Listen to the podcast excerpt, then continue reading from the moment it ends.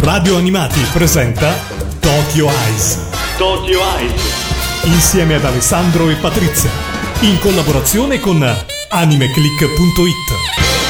Amici di Radio Animati, ben ritrovati qui a Tokyo Ice, la rubrica di Radio Animati che parla di anime, manga e cultura giapponese. A condurre ci sono sempre io, Alessandro Falciatore, il direttore editoriale del sito www.animeclick.it e con me, come sempre, da questa stagione fissa c'è Patrizia. Ciao a tutti!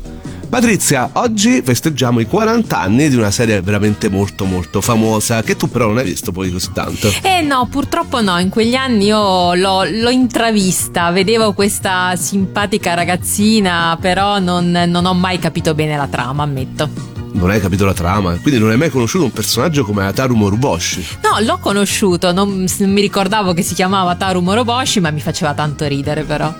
Allora, eh, cominciamo a parlare delle origini. Tutto nasce da un manga di un'autrice che noi conosciamo e abbiamo imparato ad amare moltissimo. Dici tutto. Sì, stiamo parlando di Lamu, è lei che festeggia i 40 anni. Lamu è un manga shonen creato da Rumiko Takahashi e pubblicato in Giappone sul settimanale Weekly Shonen Sunday, edito dalla Shogakukan dal 1978 al 1987.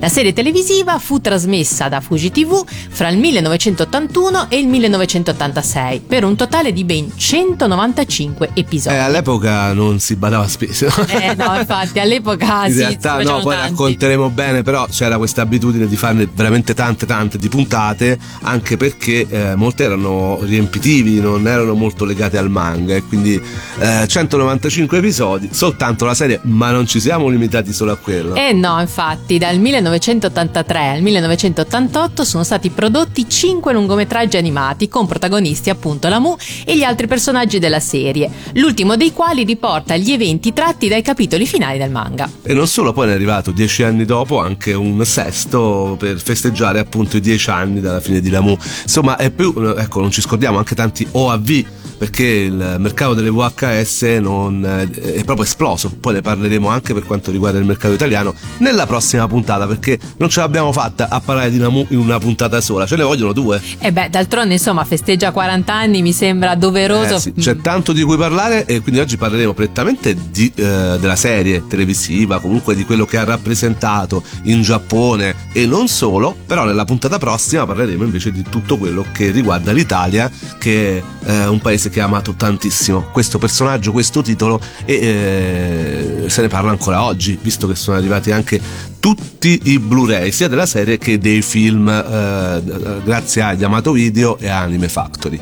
Ma mh, la Mu in realtà in originale si chiama in un'altra maniera, Urusei Yatsura titolo originale che è un gioco di parole pressoché intraducibile in altre lingue.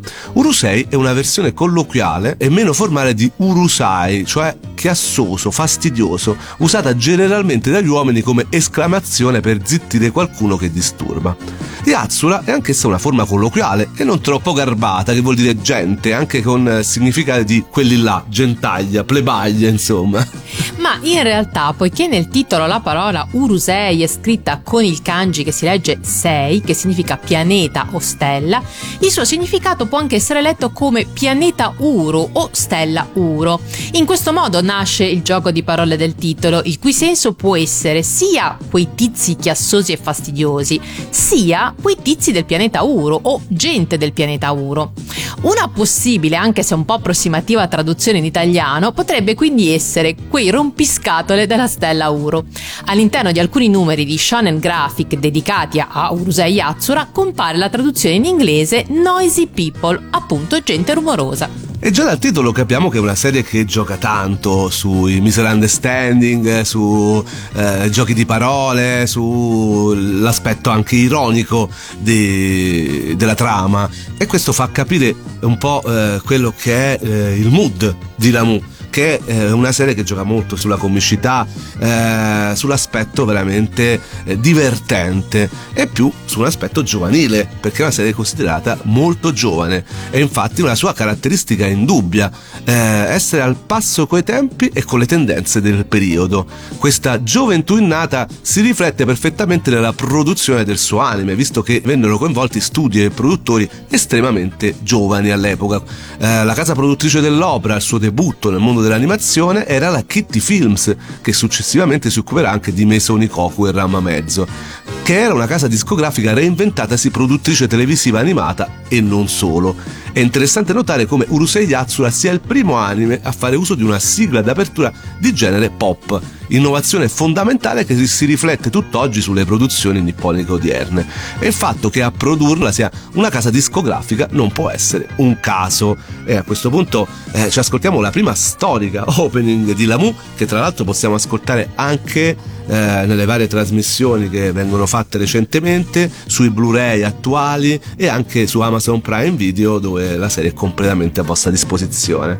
Lam No Love Song è il brano musicale della cantante Yuko Matsutani, pubblicato come suo singolo di debutto il 21 ottobre 1981 dalla Pony Canyon. Il brano è principalmente noto per essere stato usato come prima sigla di apertura della serie televisiva anime Lamu appunto per gli episodi dal primo al 70 47esimo. E ora ce l'andiamo ad ascoltare. あんまりそわそわしないであなたはいつでもキョロキョロ みをするのはやめてよ。私が誰より一番。好きよ。好きよ。好きよ。好きよ。好きよ。好きよ。好きよ。好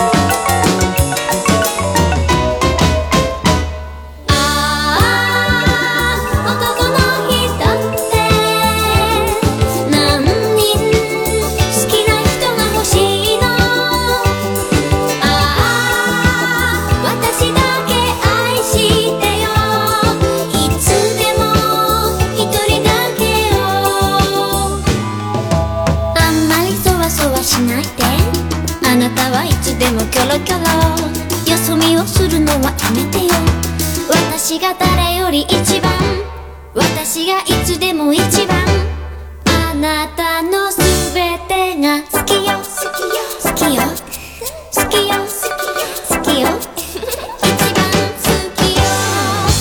Ah, eccoci qua, che bella canzone. Noi siamo Alessandro e Patrizia, questa è Radio Animati, la rubrica Tokyo Ice stiamo festeggiando i 40 anni di una serie mitica, quella di Lamu. E abbiamo appena finito di ascoltare quella che è la prima storica sigla giapponese, dalla puntata numero 1 alla puntata 77. Eh, noi siamo eh, stati abituati a un'altra sigla, ma questa è un'altra storia di cui parleremo la prossima puntata, che sarà incentrata sull'Amu e la sua storia italiana. Ma parliamo della trama. Dicevamo un mood scanzonato, ironico, eh, pieno veramente eh, di qualcosa che all'epoca eh, era molto di rottura eh, e completamente fuori di testa. A cominciare proprio dall'incipit. No, no, non è possibile! Dove credi di andare? Tu ed io dobbiamo scambiare quattro chiacchiere. Il personaggio che vedi è un essere che appartiene a un'altra galassia, venuto sulla Terra per invaderla. Come? Proprio così, giovane terrestre, io sono un invasore. E questo è il mio documento. È un piacere conoscervi, signore. Terza squadriglia chiama base. Il grado di ionizzazione riguardo al caso Moroboshi sta salendo in maniera imprevedibile. Passo. Ricevuto, continuate a controllare, passo. Che cosa avete detto? Io dovrei combattere contro un invasore. Proprio così, Ataru. Quando hanno invaso la Terra hanno posto la condizione che uno di loro si confrontasse con un terrestre scelto a caso dal computer. L'esito di questo incontro deciderebbe il nostro destino, perché se loro perdessero... Ci ritireremmo pacificamente. Come puoi capire, Ataru, il tuo sacrificio può salvare la Terra? No, voi siete pazzi. Ti prego, giovane Ataru, salva la Terra. No, io mi rifiuto. Preferisco mille volte andare in prigione che combattere con uno di quegli esseri. Come? E tu osi definirti un abitante di questo pianeta se non sei capace di alzare neanche un dito per difenderlo? Tu sei un vigliacco, un egoista, nient'altro. Nessun uomo che sia degno di questo nome si comporterebbe come te. Non è vero, io sono un uomo. Non è così, Shinobu? Eh? Un giorno gli Oni, che in realtà sono demoni ma qua vengono visti come alieni, giungono dallo spazio per conquistare la Terra. Tuttavia offrono ai terrestri una possibilità di salvezza. Se un essere umano scelto a caso da un computer riuscirà a toccare le corna di Lamu, la figlia del capo degli Oni, una bellissima ragazza che indossa soltanto un bikini tigrato, entro dieci giorni la Terra sarà libera. La scelta cade su Ataru Motoboshi, un liceale estremamente sfortunato, stupido e che pensa solo alle donne. Mi ricorda qualcuno? Molto interessato all'offerta di dover afferrare Lamu, Ataru accetta. Durante la gara però Lamu sorprende tutti con le sue capacità di volare, che manda a monte qualsiasi tentativo di Ataru di toccarle le corna. La situazione è disperata, la popolazione comincia a essere veramente infuriata contro Ataru. Gli esaltati chiedono la pena di morte addirittura per i suoi genitori, poverino. Eh, per dargli il coraggio di rialzarsi e di combattere ancora, Shinobu, la sua fidanzata, gli promette che se vincerà la gara contro Lamu, la sposerà. Rinvigorito, Ataru torna sul percorso di gara per l'ultimo giorno di sfida. Oggi è l'ultimo giorno dell'incontro, l'ultima occasione per coronare con una vittoria la libertà del nostro pianeta, oppure perdere una volta per tutte la nostra dignità umana e diventare schiavi dell'invasore. Devo farcela con tutti i mezzi. Voglio sposare Shinobu. Devo riuscire in qualunque modo. Io voglio sposarmi, sì! Ce l'ho fatta! Ridammelo subito! Ridammelo! Io voglio sposarmi! Ce l'ha fatta! Il nostro campione ce l'ha fatta! Finalmente Ataru Moroboshi è riuscito a vincere il duello, liberando il nostro pianeta dalla terribile minaccia dell'invasione! Uomini, siamo liberi! Eh, ho vinto, finalmente potrò sposarmi! Va bene, d'accordo, hai vinto. Se è soltanto questo che vuoi, ti sposerò. Sei contento? Come? Signor Moroboshi, lei sposerà questa donna? Beh, veramente io... Anch'io l'ho sentito gridare prima dell'incontro che l'avrebbe sposata. No, no, no, un momento. Che notizia, andrà in prima pagina. Ataru! No, aspetta Shinobu, ti posso spiegare? Ma cosa mi vuoi spiegare? Ho capito perfettamente, me lo dovevo aspettare da te. Non sei altro che un Don Giovanni da strapazzo. Mm, Addio! Oh no! Amore mio! Amore mio! Nella mia galassia il matrimonio è una cosa estremamente seria ed è considerato sacro. E se cercherai di tradirmi... Il suo destino è compiuto. Vedi tesoro, quante felicità può dare il matrimonio. Come sei dolce amoruccio. Usando il reggiseno come esca, Ataru riesce finalmente ad attirare la Mu verso di sé e a toccarle le corna. La gara è vinta, ma la sfortuna di Ataru però muta la vittoria per la Terra in una sconfitta per lui. Tutto contento per aver vinto, Ataru esclama che finalmente si può sposare. Questa dichiarazione però viene fraintesa dalla Mu, che la prende come una proposta di matrimonio, tutto ciò supportato dai giornalisti pettegoli. Ferita dalla situazione, Shinobu si rifiuta di ascoltare le spiegazioni del ragazzo, lasciandolo nelle braccia di Ramu che accetta l'involontaria proposta di Ataru. E da qui in poi è tutta una sequela di gag, storie più o meno simili, dove la Mu, eh, per stare vicino al suo tesoruccio, eh, andrà a eh, stabilirsi in casa sua, eh, andrà nella sua scuola, ovviamente bellissima come attirerà le eh, simpatie e gli amori eh, degli altri ragazzi Eh della beh. scuola che ovviamente ce l'avranno con Ataru. Ed è un continuo eh, susseguirsi appunto di persone che ce l'hanno con il ragazzo perché eh, ha questa fortuna di avere una bellissima aliena che sta lì e lo venera praticamente. E lui che invece non ne vuole sapere perché vuole andare appresso a tutte le altre ragazze. E in tutto questo c'è anche il rapporto con Shinobu la sua fidanzata che ovviamente non l'ha presa bene. Insomma tutti quanti però poi si chiedono quali sono poi alla fine i reali sentimenti di questo ragazzo, no? Nel corso della storia i sentimenti di Ataru verso la Mu si evolvono. Il ragazzo si affeziona sempre di più all'aliena, ma non ha la forza di ammettere che le vuole bene e mantiene verso di lei un atteggiamento piuttosto rude e scontroso. I suoi sentimenti vengono allo scoperto soltanto quando la Mu si trova in pericolo.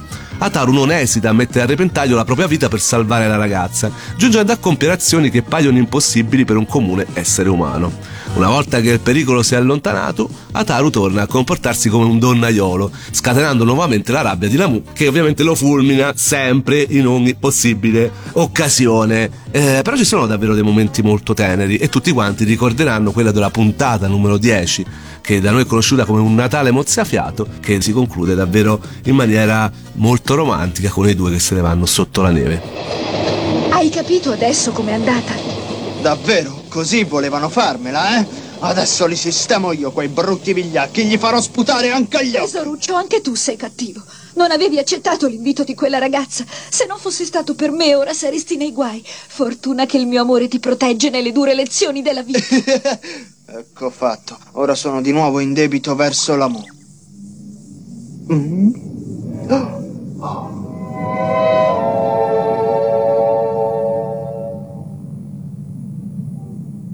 Ehi, non me ne ero accorto. La Mu è bellissima così. Oh, dimenticavo. Che cosa? Ecco. Questo è il regalo di Natale che ti ho fatto con le mie mani. Ah, eh sì, ti sta molto bene. Oh!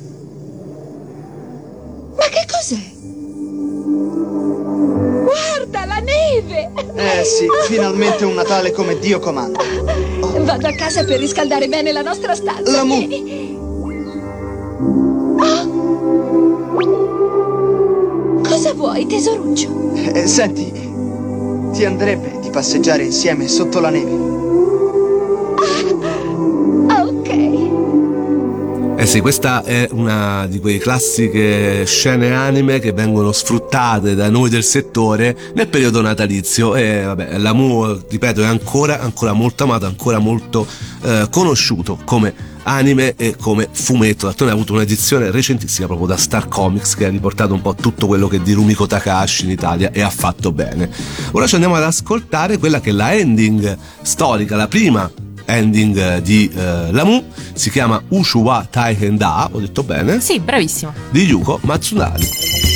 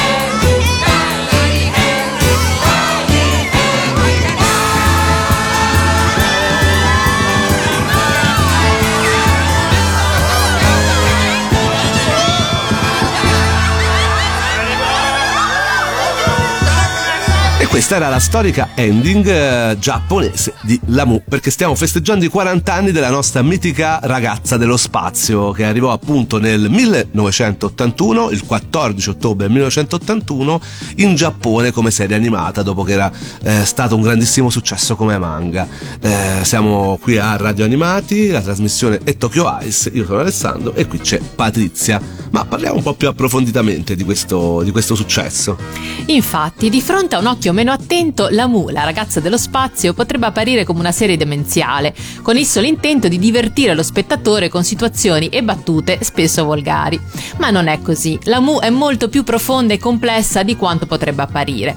Il manga di Rumiko Takahashi fu inizialmente pubblicato nel 1978 sulla rivista Weekly Shonen Sunday e ottenne un successo immediato, tanto che la pubblicazione andò avanti fino al 1987.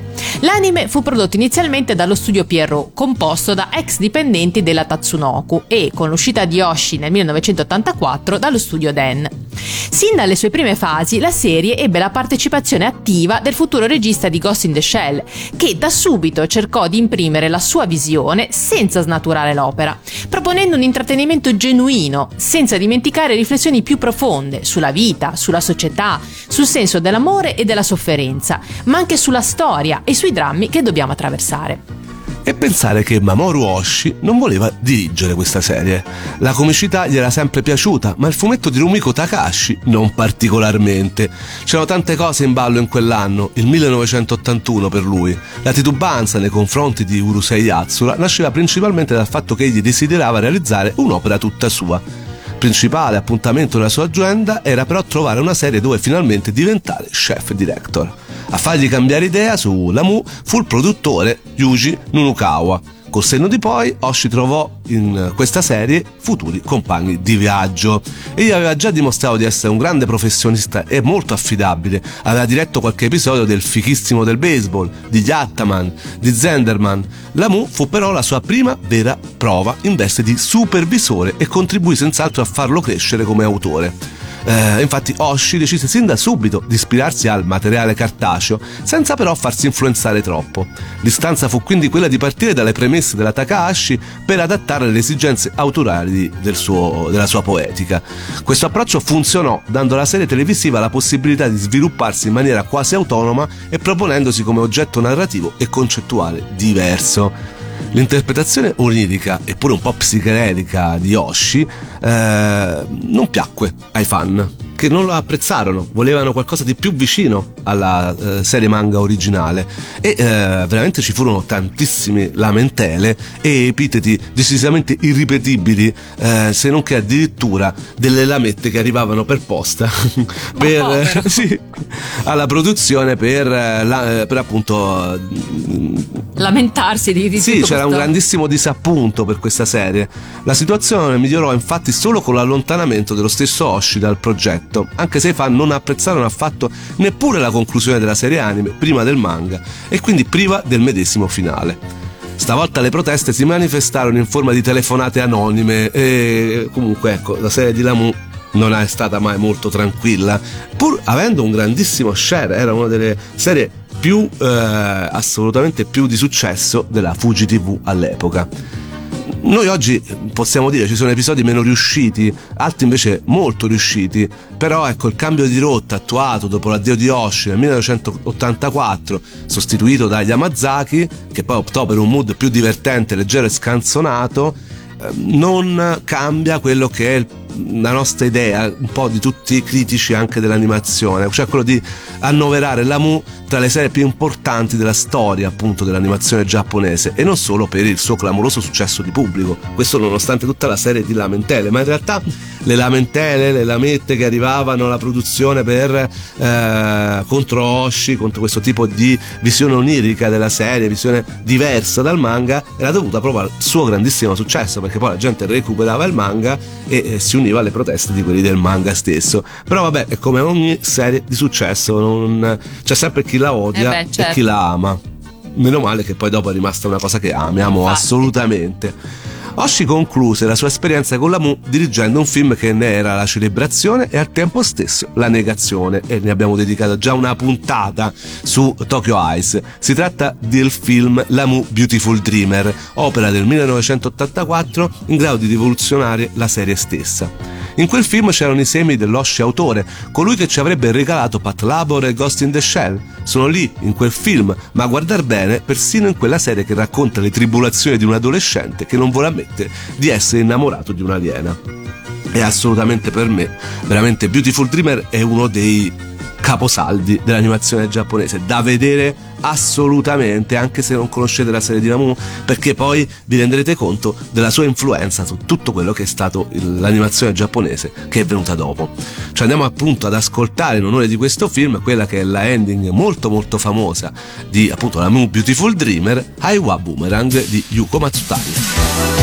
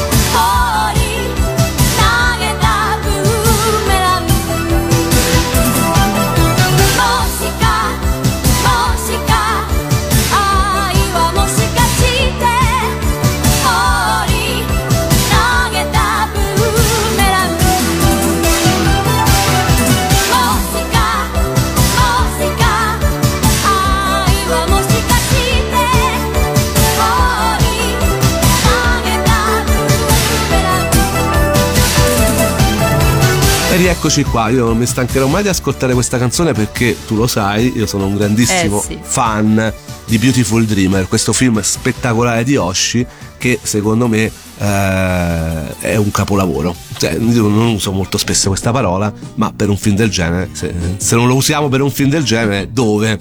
Però stiamo parlando appunto di Lamu, perché il 14 ottobre abbiamo festeggiato ben 40 anni dalla serie anime che ha portato l'aliena dello spazio nelle case di tutto il mondo, non solo del Giappone.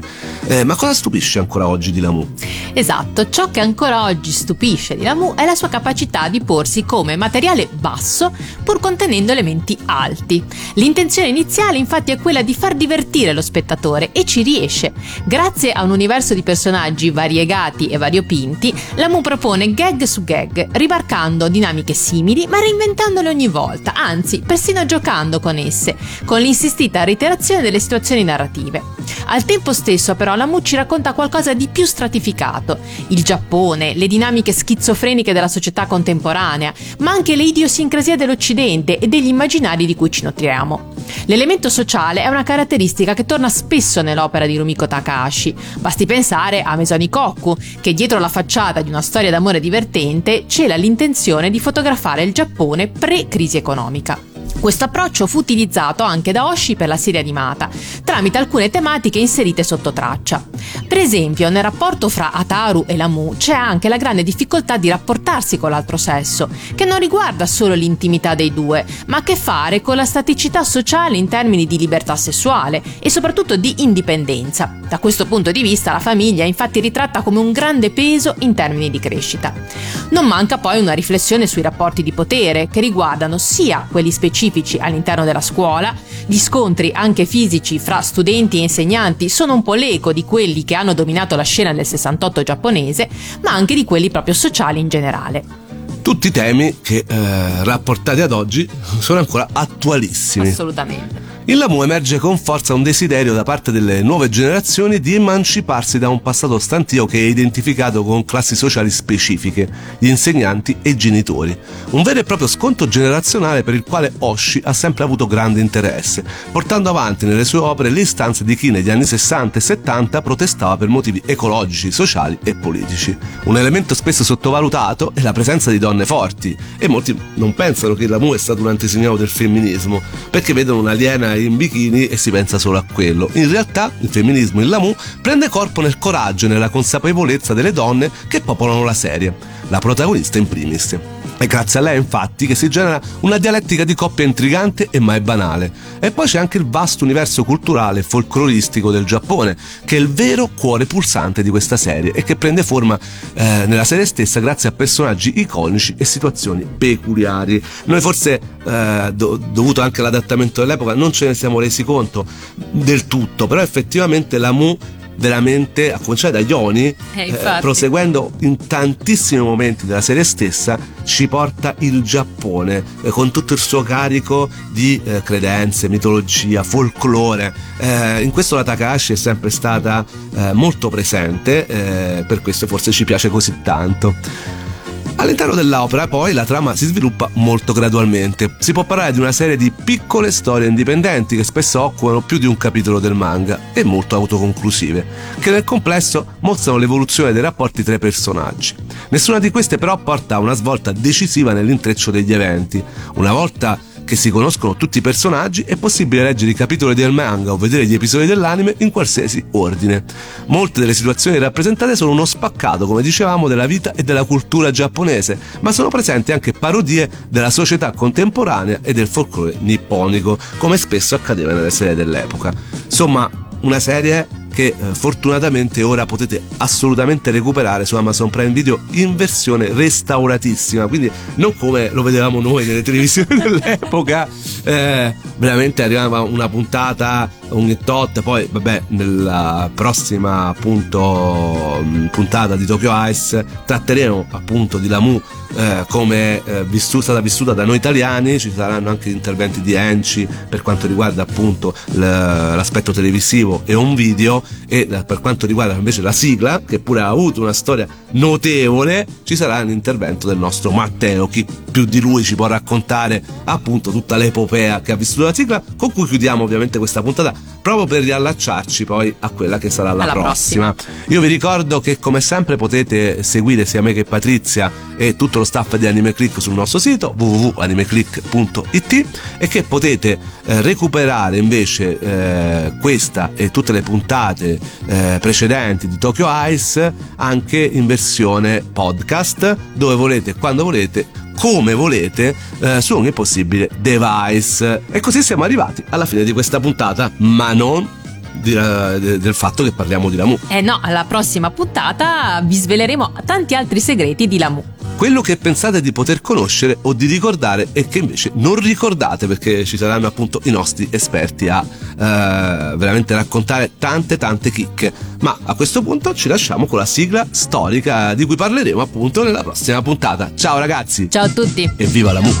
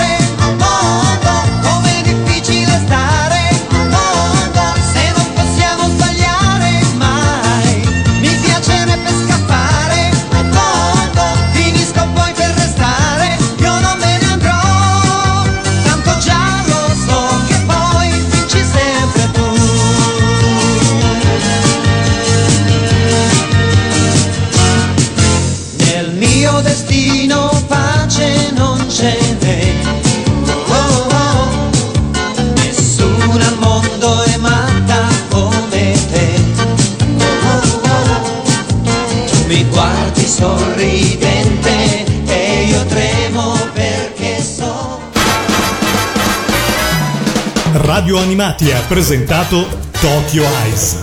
Tokyo Ice. Insieme ad Alessandro e Patrizia. In collaborazione con animeclick.it.